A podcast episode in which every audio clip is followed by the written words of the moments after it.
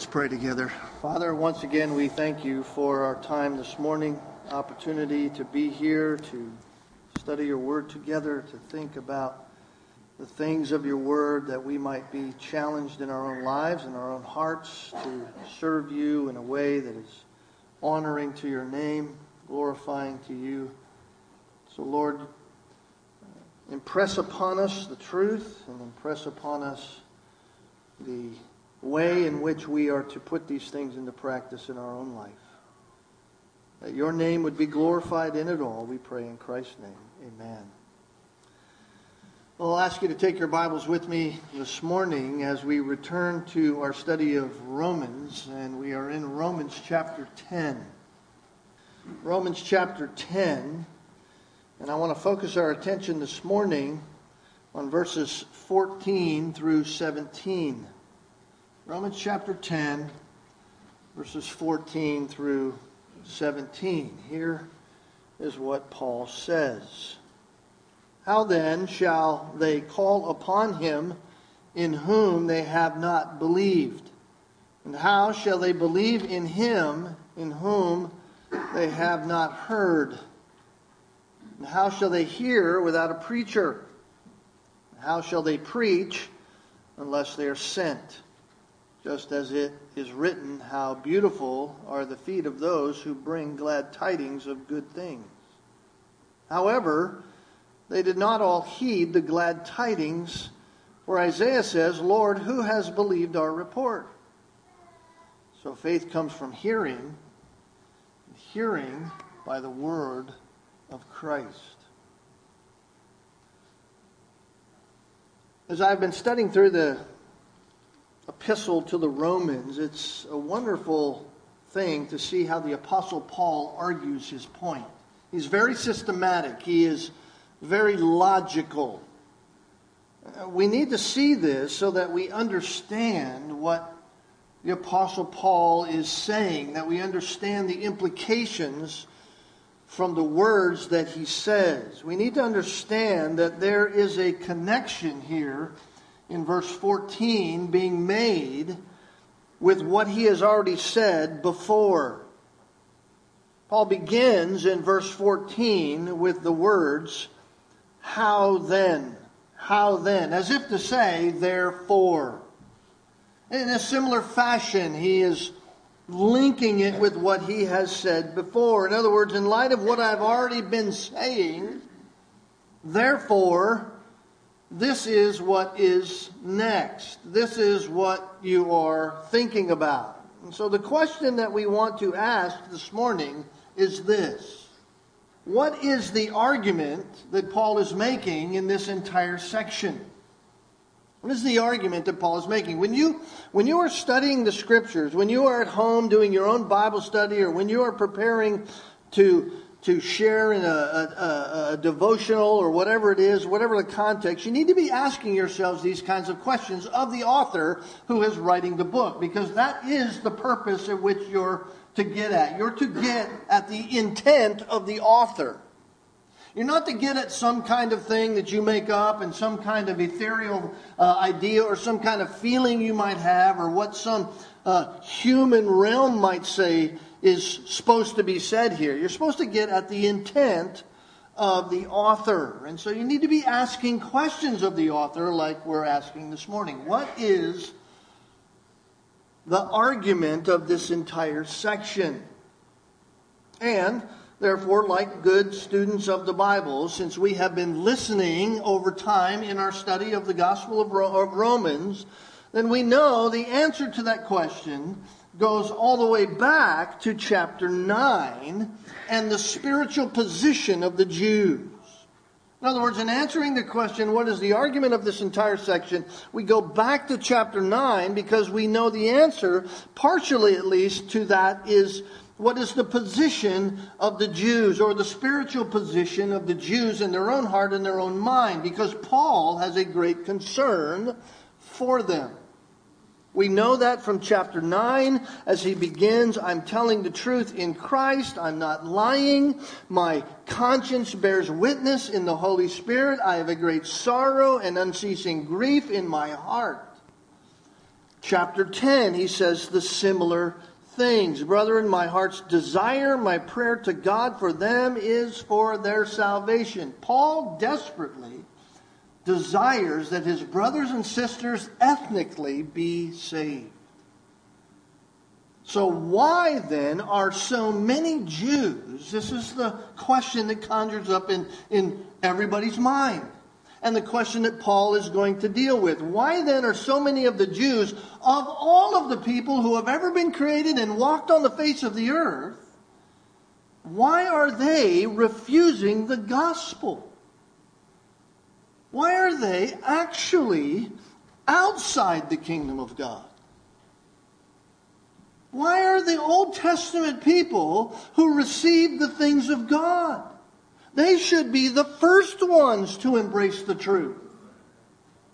They should have been the first ones seeing that they have been given the oracles of God, passed down through the ages, given to Moses, passed down through the ages. They have the Pentateuch, they have the Old Testament, they've been given it to it by God. They have all of the prophets, and all of the prophets point to Christ. And yet it seems that the Gentiles, it is us, the non Jew, those who did not have the scriptures, those who did not believe in a living and true God,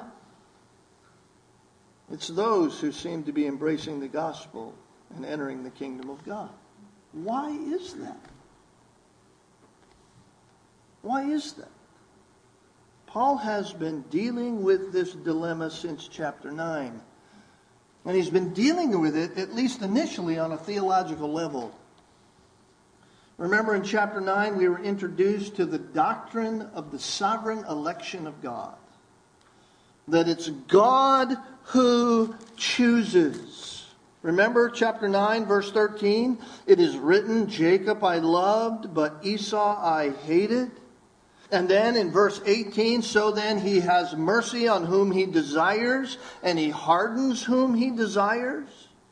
Or verse 21, does not the potter have the right over the clay to make some a lump from one vessel for honorable use and another for common use? This is the theological level that Paul is arguing from in chapter 9. The, the, the reality that God, being the sovereign over all things, is sovereign to save those whom he chooses. And so when you come to chapter 10, Paul continues to look at the same question, but now not so much on a theological level, now on a more practical level. Now on a more of a level as to the nuts and bolts as to why it is people don't believe. Why are Paul's ethnic brothers and sisters not being saved?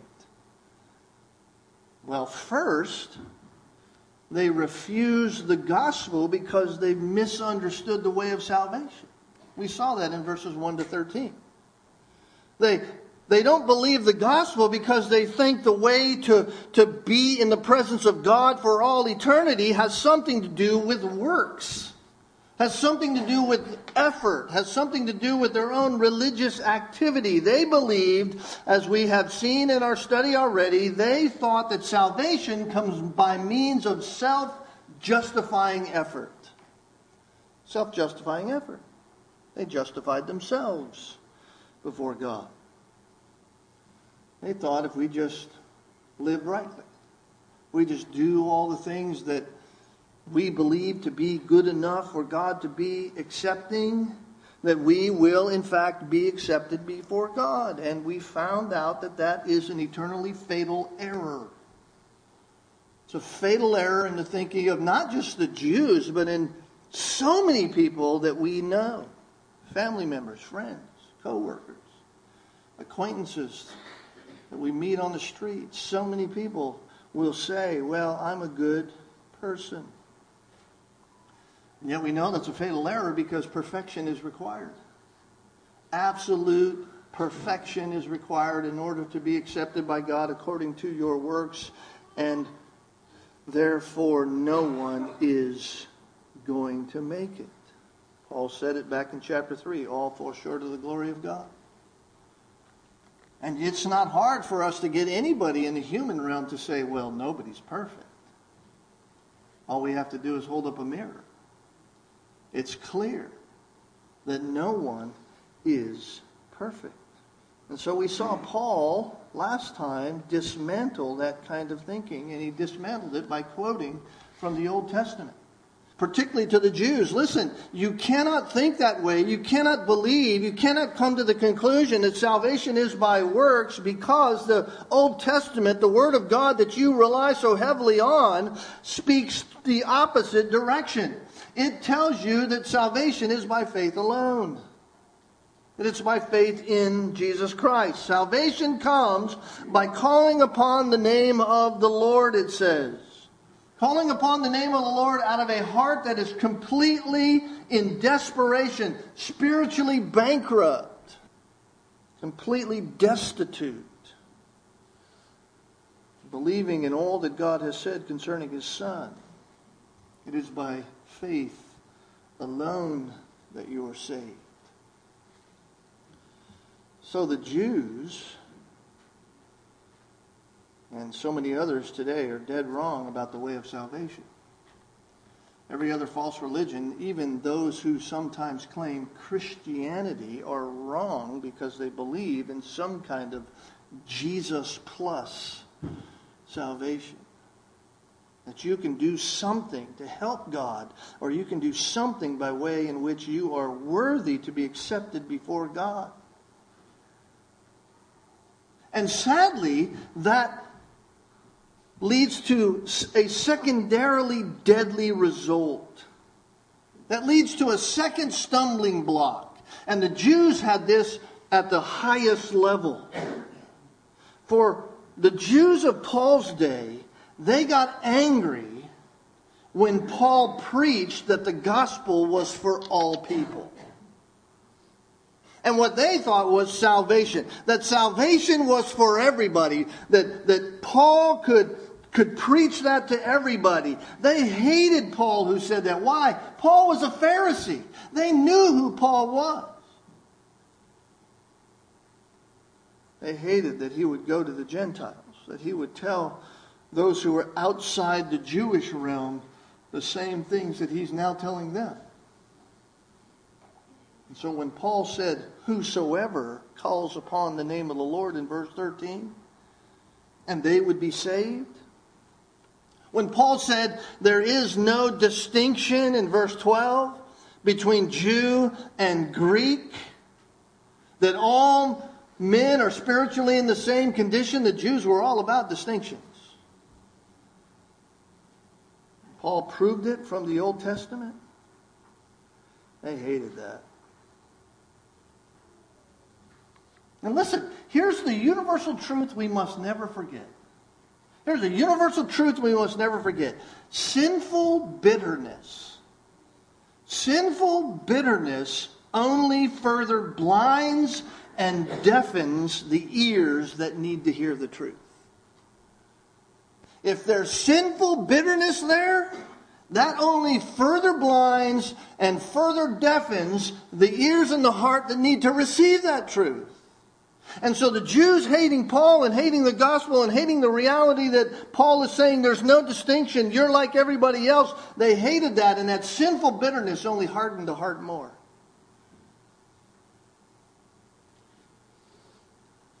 In other words, it's always been that way. Salvation has always been the gospel call to all people.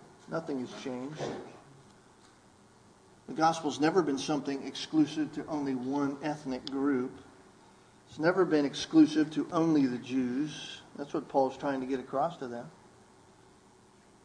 And so, Paul, in his argumentation, having then finished with that first question about the way of salvation, that they got that wrong, he now introduces us to what's on the minds of those who disagree with that.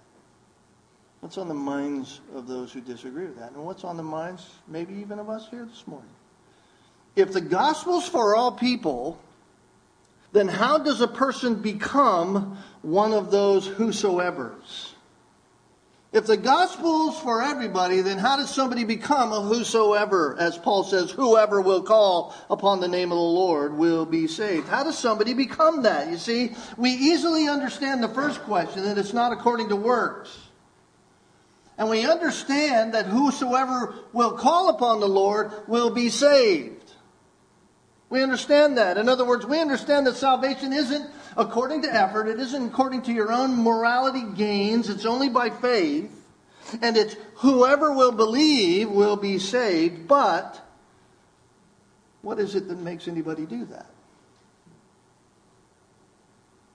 We need to ask that question of the Apostle Paul. Unfortunately, the Apostle Paul anticipates that question because the reality is that not everybody is saved right?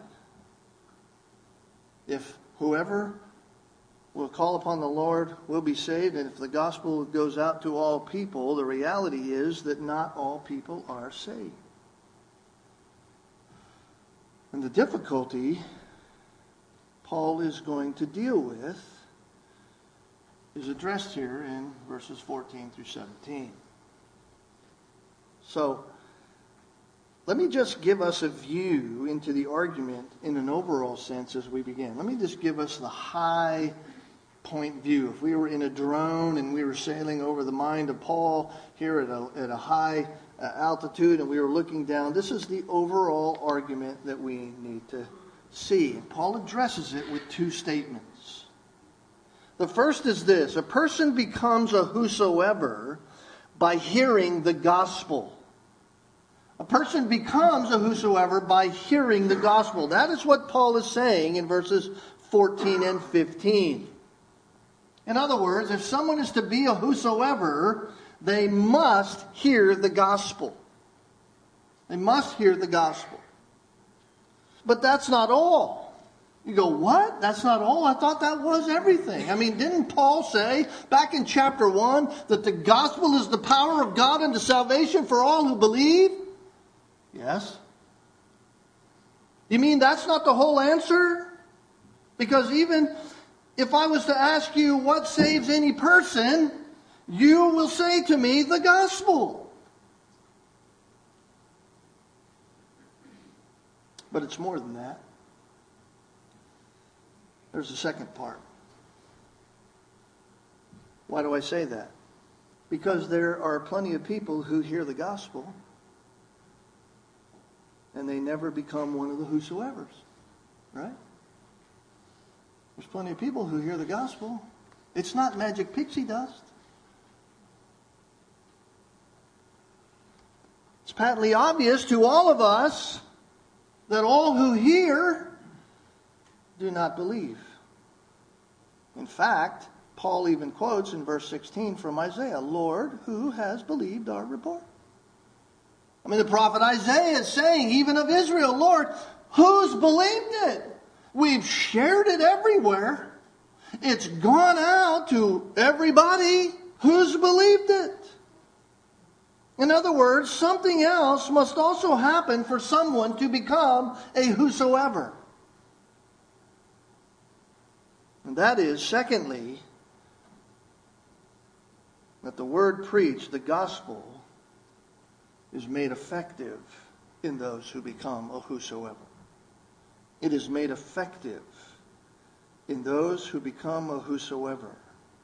And that is what Paul is saying and dealing with in verses 16 and 17.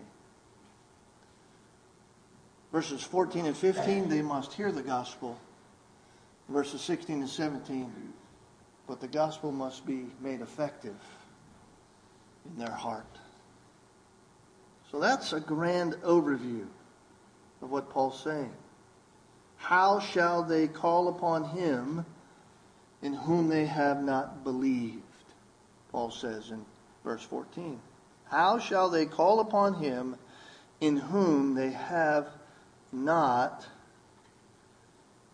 believed? In other words, first they must get the information. They must get the information. But Paul they haven't all obeyed the gospel. They've been given the information, but they haven't obeyed the gospel. Even Isaiah says that.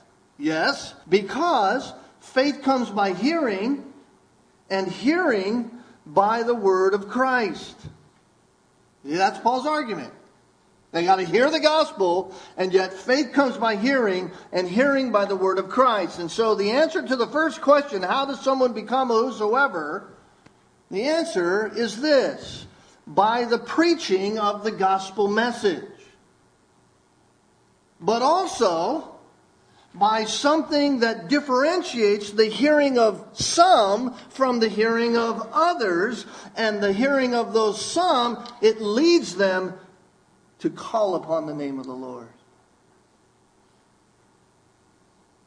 In other words, in theological terms, verses 14 and 15 tell us about the general call of the gospel.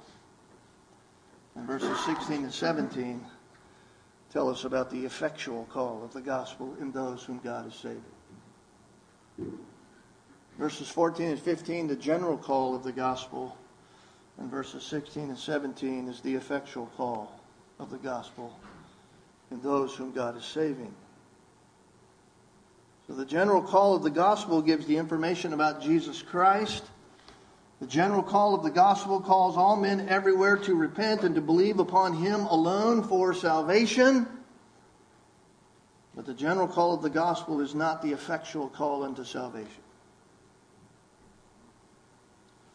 A person becomes a whosoever because of the effectual call of the word of Christ. Faith comes by hearing, hearing by the word of Christ. So, how does this get worked out in the logic of Paul here in this text for us to understand? Well, I want to begin our time this morning just by analyzing verses 14 and 15. and We'll see how far we get with all of that. You remember that salvation is the outcome of calling upon the name of the Lord. Right? We understand that. Verse 11 of verse 10, of chapter 10, whoever believes in him will not be disappointed. And then verse 13, whoever will call upon the name of the Lord will be saved. That is saying the same thing in two different ways. There is faith that is necessary in order to be saved. Calling in those verses, faith, belief, calling. Calling is exercised faith. Maybe think of it like that. Calling is exercised faith. It's belief that is now walking in it. And since that's the case, then it assumes that whosoever is calling on the name of the Lord must first have the knowledge of the Lord. You see? Whoever's going to exercise a belief has to have a, a, a, an information in order to which to exercise that upon. Now, notice how Paul works this through. Notice what he says. Verse 14 How then shall they call upon him in whom they have not believed? In other words, faith is both a mindset and an exercise. Faith is a mindset and an exercise. We can say we believe and yet, if that belief is an exercise, it's not real belief. It's just a mindset, it's a thought. Okay? So we have to have that in our mind. And I trust you notice that Paul is rightly implying here in verses uh, 14 and following, he's implying that people will not call, they will not exercise faith, they will not walk by that, that intellect unless there is faith to be exercised. They're not going to walk, they're not going to call out, they're not going to exercise faith without having faith. Now, how are you going to do that? How are you going to do something if it's not in you? How are you going to exercise something you don't have? You don't have it in you to exercise faith you don't have it in you to call upon Jesus. In fact, we can even go so far as to say it's impossible for you to exercise faith that you don't have. That's why Ephesians 2 says that faith is a gift. It's a gift from God. But then Paul brings up another question that is asked here. He begins with that first one How shall they call upon him in whom they haven't believed? In other words, how can they exercise a faith when they don't even have faith? Then he asks another question. Notice, How shall they believe?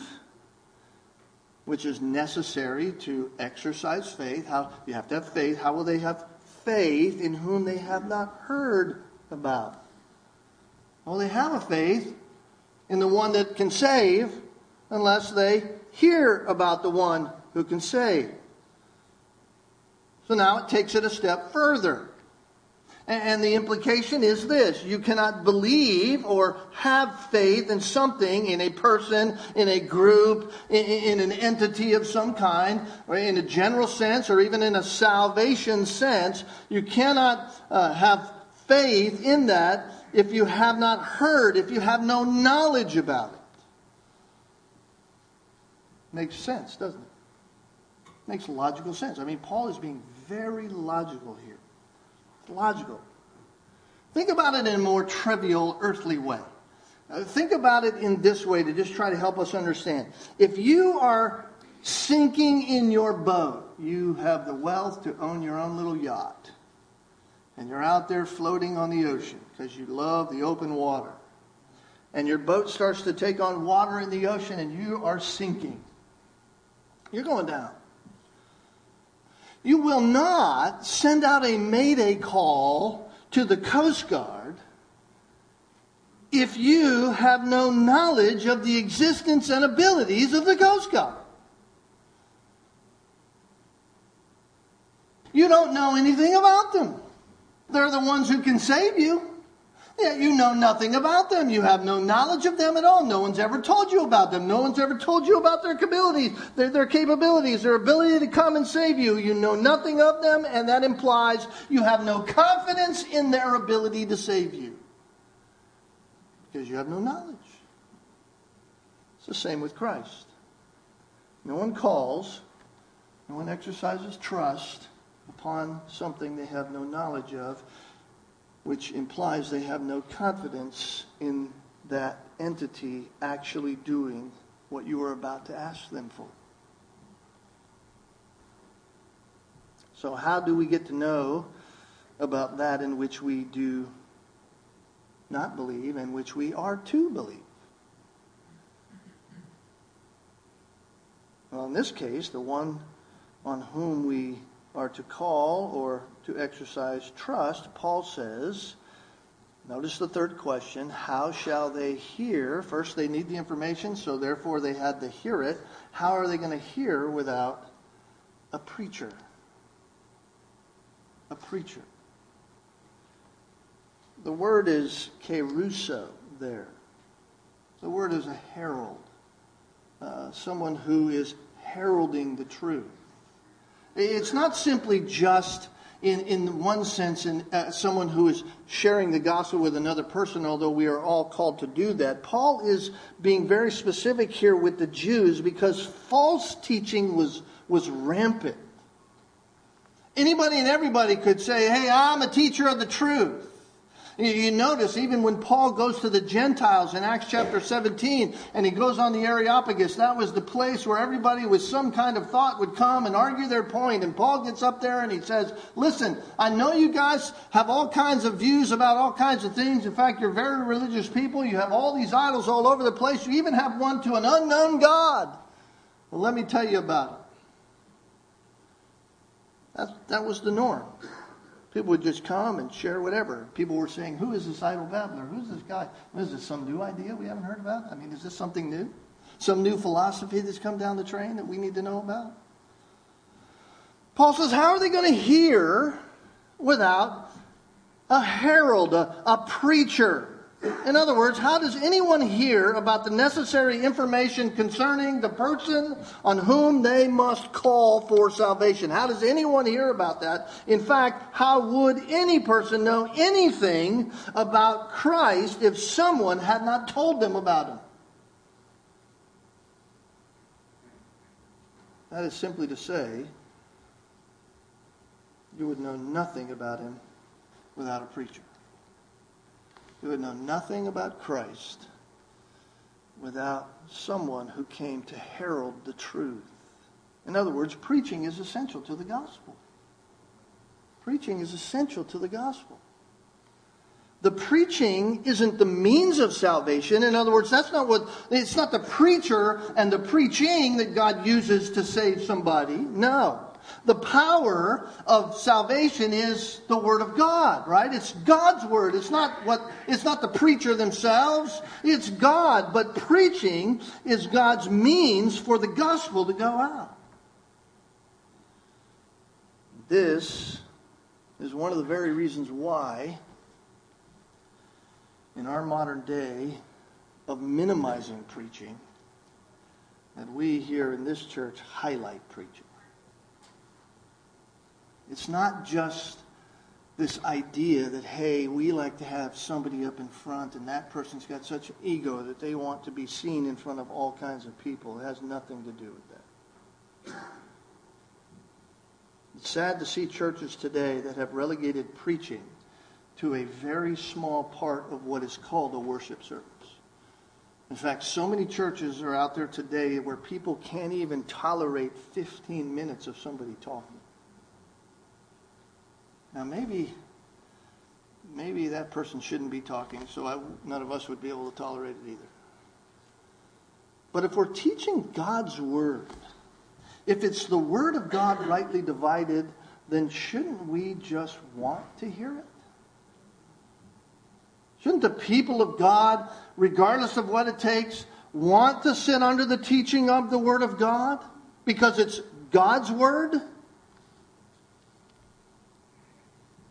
Preaching is to be the central part of worship. This is why we call this our worship in preaching. We have worship in giving. We have worship in music, but it's the worship of God. We worship God in prayer. All of these things are worship to God. We are worshiping God through the reality of preaching His Word.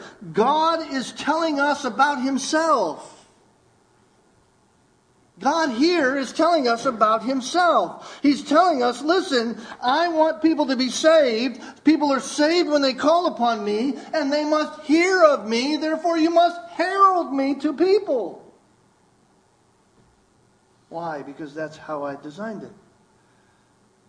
How can people believe without hearing from the preacher? I think it's important for us to understand that the Bible places a great emphasis on preaching. 1 Corinthians chapter 1 verse 21. God has ordained that through the foolishness of the message preached. I love the way he says that specifically since I'm a preacher. I like the fact that God didn't say, God has ordained that through the fool who is preaching the message. I'm so glad he didn't say that, even though it's probably true. No, he says, God has ordained.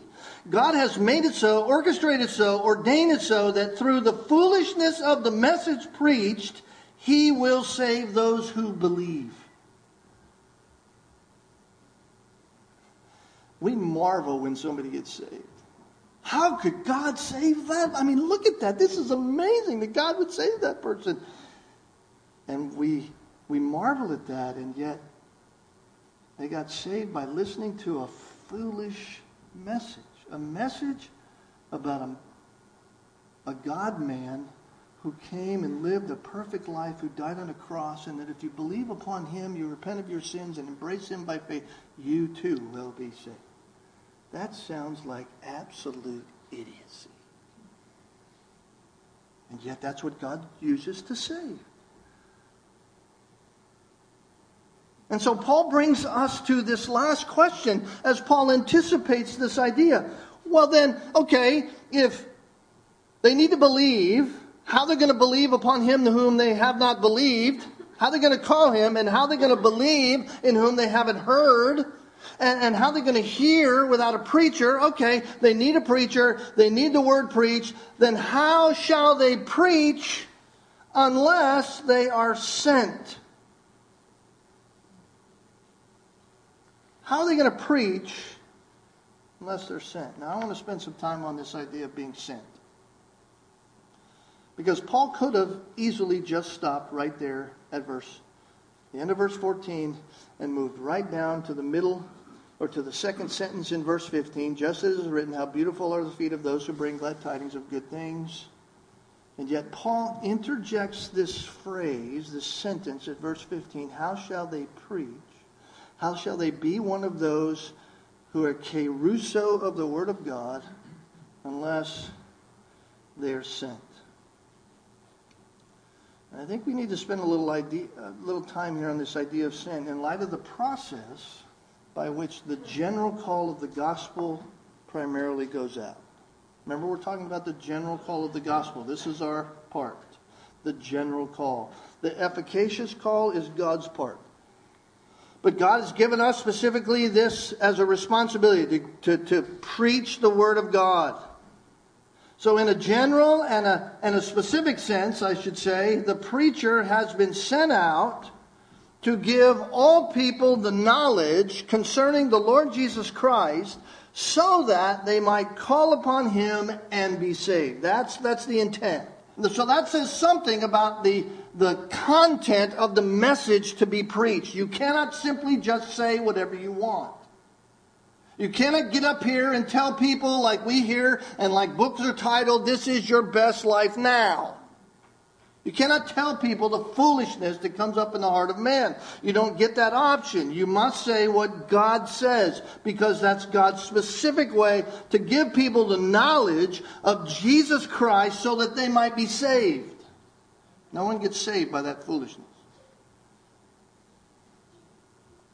Therefore, Paul here, by using the word sent, the scriptures are implying that they are sent out ultimately by the Lord Jesus Christ. And therefore, we hear again Paul quoting from the Old Testament. Right? That's, that's the implication. How shall they preach unless they're sent? And Paul quotes the Old Testament again in, in, in, in uh, verse 15, quoting Isaiah 52, but also Nahum 1. That's the same verse. Same implication. How beautiful are the feet of those who bring glad tidings of good news. So it doesn't matter which passage you turn to Isaiah 52, verse 7, or Nahum chapter 1, verse 15, the implication is the same. What's the implication? Here it is 800 years before the time of Paul, nearly a thousand years before Paul's even on the scene to say this, the prophets had been given by God a view into the time of the Messiah. A time when the Lord would be revealed in person. The prophets had been given that, and he would send out his messengers with the good news of salvation to all people. That's what Paul's saying to the Jews. Listen, this, the, the gospel's gone out since, since before I was on the scene. This isn't something new. I'm not making this up. I didn't, this isn't something I decided on my own here. This is what the Word of God has said from ages past. And so it seems at least rather simple by way of theology. All must hear the gospel to be saved, but the implications of Paul's words here have great impact upon the church and upon how the church functions.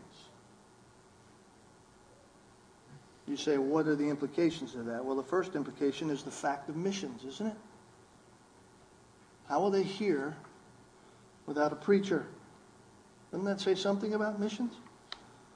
In other words, since all people must hear the gospel, then it is imperative upon the church to take the good news to the surrounding world, isn't it? I mean, how are they going to hear without a preacher? Well, we, we better get preachers out there. In fact, we can see that happening all through the New Testament. I go for a minute back to uh, Acts chapter 8. Acts chapter 8.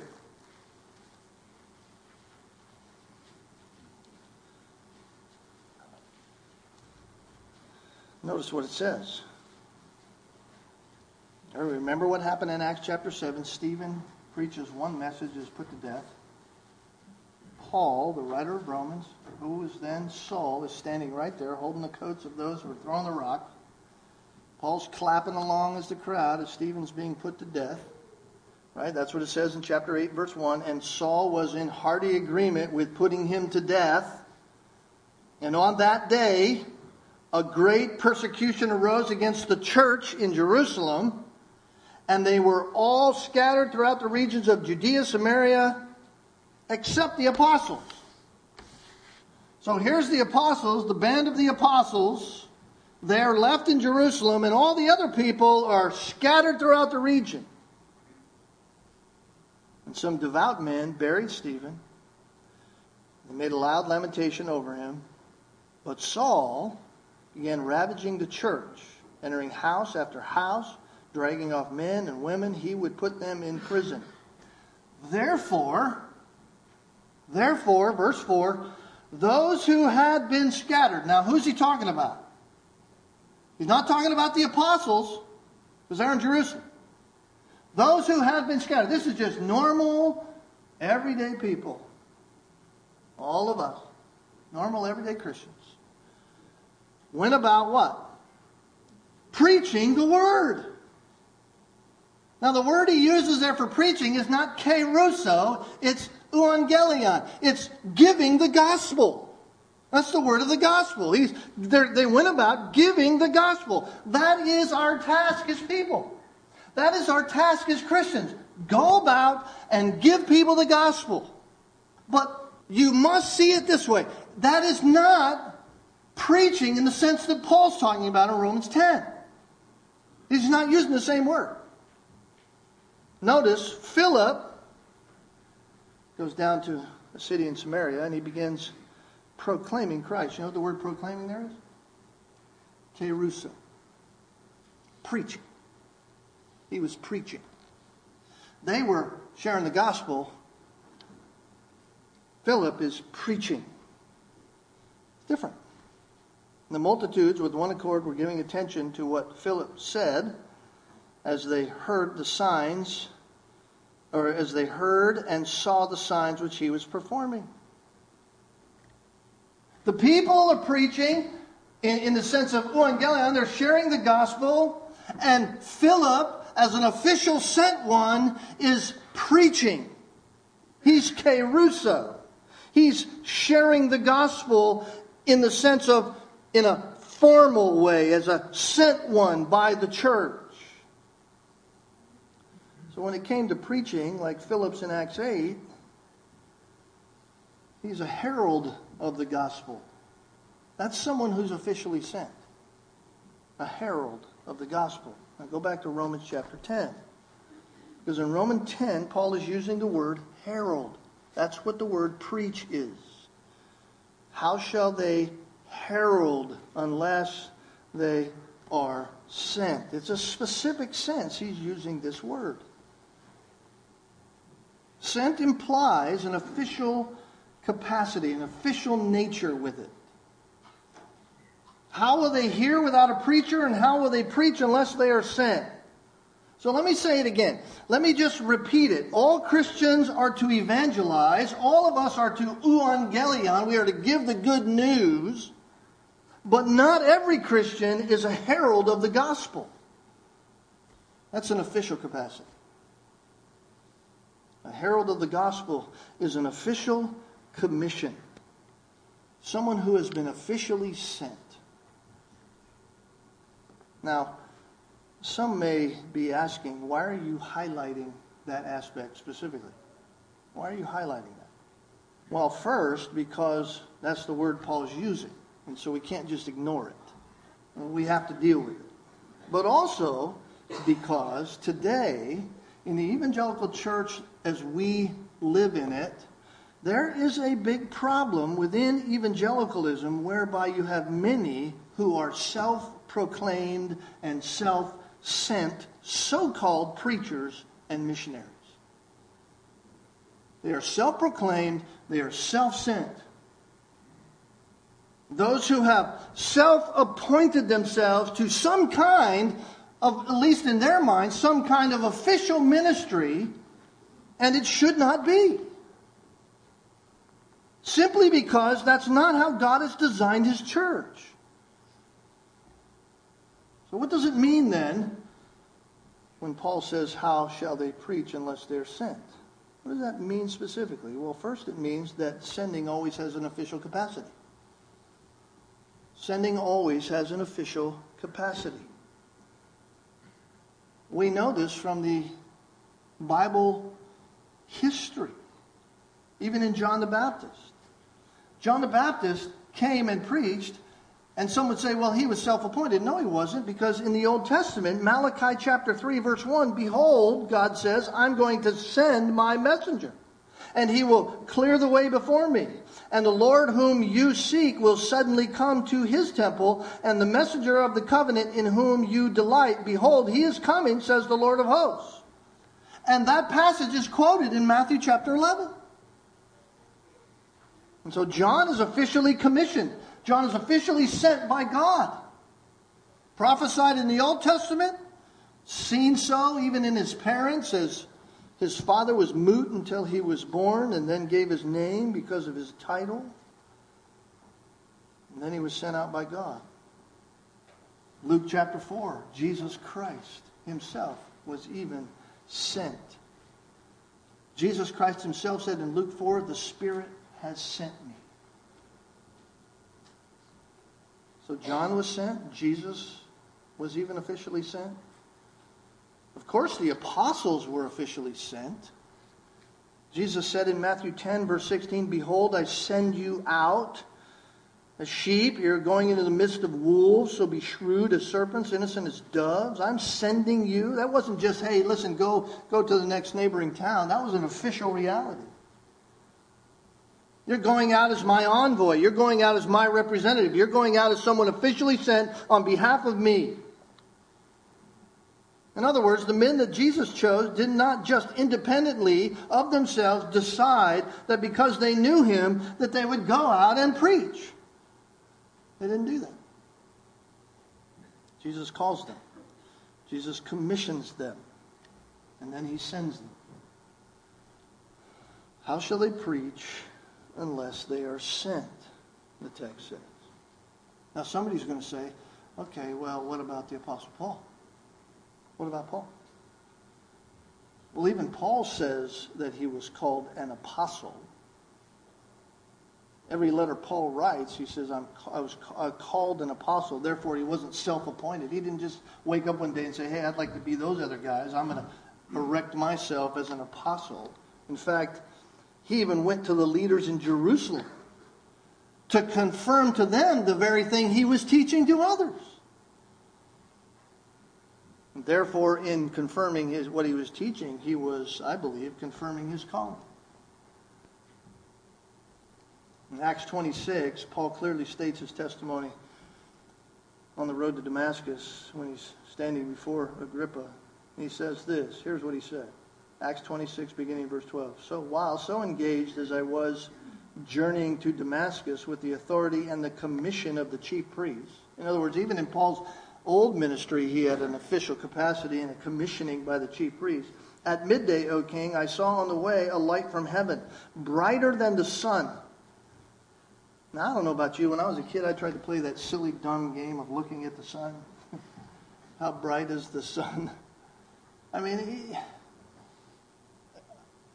to be brighter than the sun is massively bright. And Paul says there was a light shining brighter than the sun, and it was shining all around me and those who were journeying with me. It was all around us. And when we had fallen to the ground, yeah, that's the normal response. It isn't just, hey, look, Jesus is here. Look, my buddy came to see me. No, you fall to the ground. That is the natural response of unregenerate man when God is involved. And I heard a voice saying to me in Hebrew dialect, Saul, Saul, why are you persecuting me? It is hard for you to kick against the goads. And I said, Who are you, Lord? And the Lord said, I am Jesus whom you're persecuting, but get up, stand on your feet. For this purpose I have appeared to you to what? To appoint you a minister and a witness, not only uh, to the things which you have seen, but also to the things which I will appear to you, rescuing you from the Jewish people and from the Gentiles to whom I am, get this, sending you. Paul was sent, commissioned and sent by the Lord Jesus Christ himself. It's the same reality throughout all the New Testament. Man is appointed, and man is sent to preach. That implies there is no self appointed gospel ministries. Let me say that again. There are no self appointed gospel ministries. Anybody who thinks they're out there doing gospel ministry and they've been self appointed, they, have, they haven't been sent by the church in an official commissioning capacity sent by the church, they are not honoring God. Preachers, missionaries who are just preachers in other lands, they're only that by official commission. No other way. God clearly puts it upon the heart of a man to preach.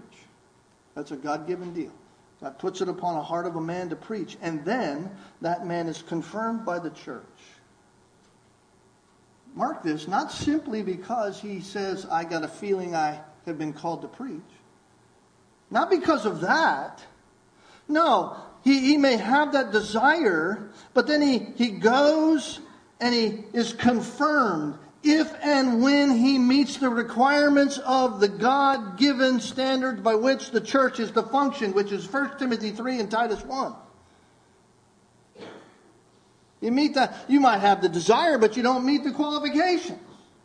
Therefore, it's not a God given desire, it's born somewhere else. So the church, they do not commission someone simply on the basis of that person's desire or on that person's so called quote unquote potential gift or their quote unquote potential effectiveness. They don't do that, and thereby self promotion is called into, into place there. That's self promotion. No, God calls the church to commission spiritually qualified men. And how do we, as a church, ascertain that qualification? We open the Bible and we go to 1 Timothy 3 and Titus 1, and we go down those qualifications and we evaluate as a group the men who are called in their heart to preach. Whether it's missionaries, pastors, whatever it is. And so we, the church, have been given the spiritual responsibility of protecting the church at large. And this is why Paul is saying that to the Jewish people. Listen, false teachers were rampant. How are they going to preach? How are they going to preach what is necessary in order for people to call upon the one in whom they are to believe unless they're sent, unless it's evaluated? You just don't want somebody going out there saying whatever. There's plenty of that. Oh, live a great life, believe Jesus. He'll make your life better. You just don't want people doing that. That's dangerous. And so, by exercising spiritual judgment as to whether a man is qualified or not to preach, is our job. A herald of the gospel. It's far more than a desire or an intellectual understanding of a message spoken. It's far more than that. Oh, I, I, want to be someone who shares the gospel. Great. As a Christian, you're called to go share the gospel. Go and tell people the good news. But if you're going to stand up and be a preacher, if you want to be a missionary, then you need to be tested. You need to be tried. You need to be evaluated. You need to be commissioned. You need to be sent. And if you go out doing that without that, you're not honoring God. It's that simple. The qualification is tied to the life of submission to God through his church. Let me say that again. The qualification is tied to a life of submission to God and his church. God orchestrates and operates his ministry through the church.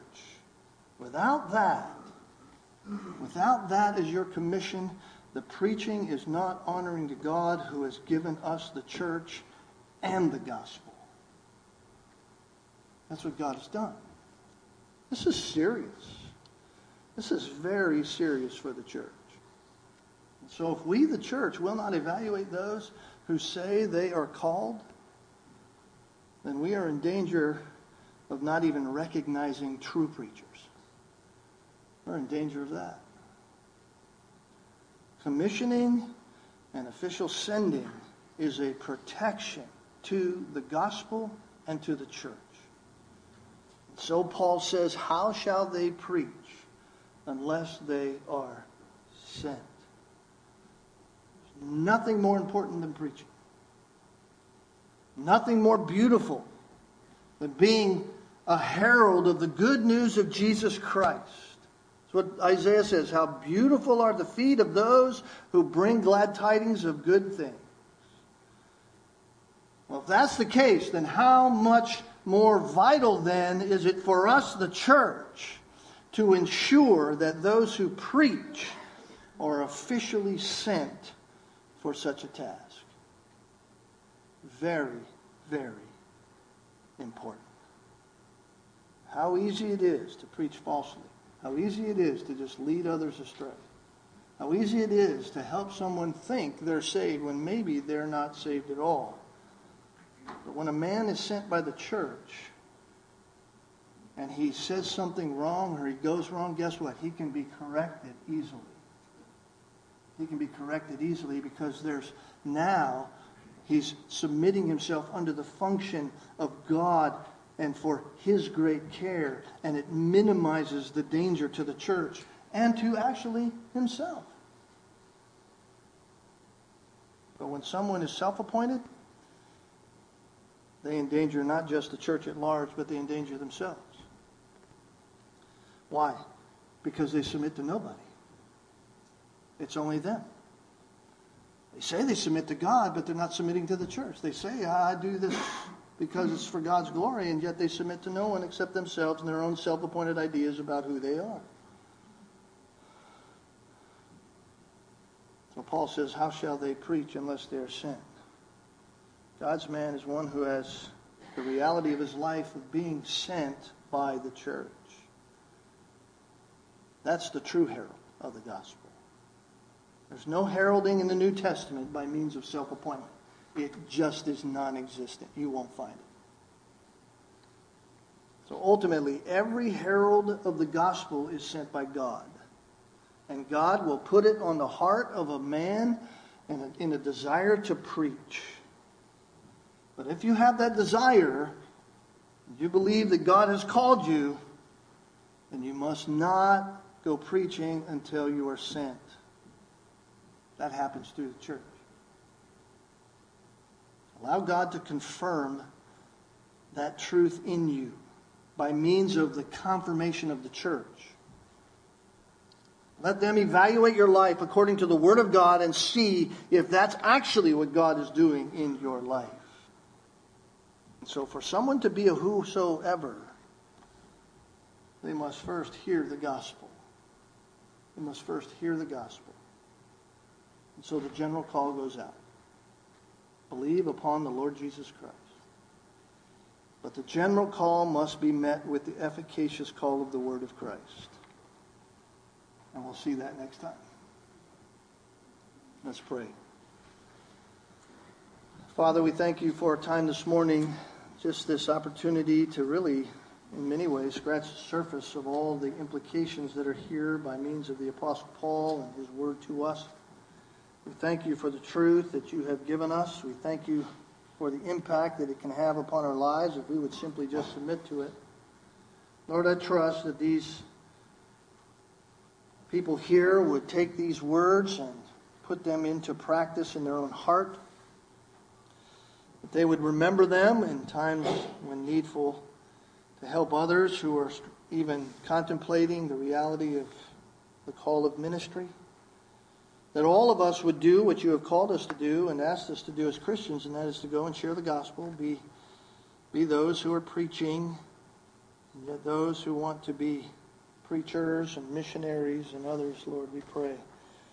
That they would come under the headship of the church allowing the church to evaluate their lives so that they might be rightly before you, and their message would be honoring to you, and the ministry would be seen as your ministry. Lord, help us to apply these things now for your glory, we pray. In Jesus' name.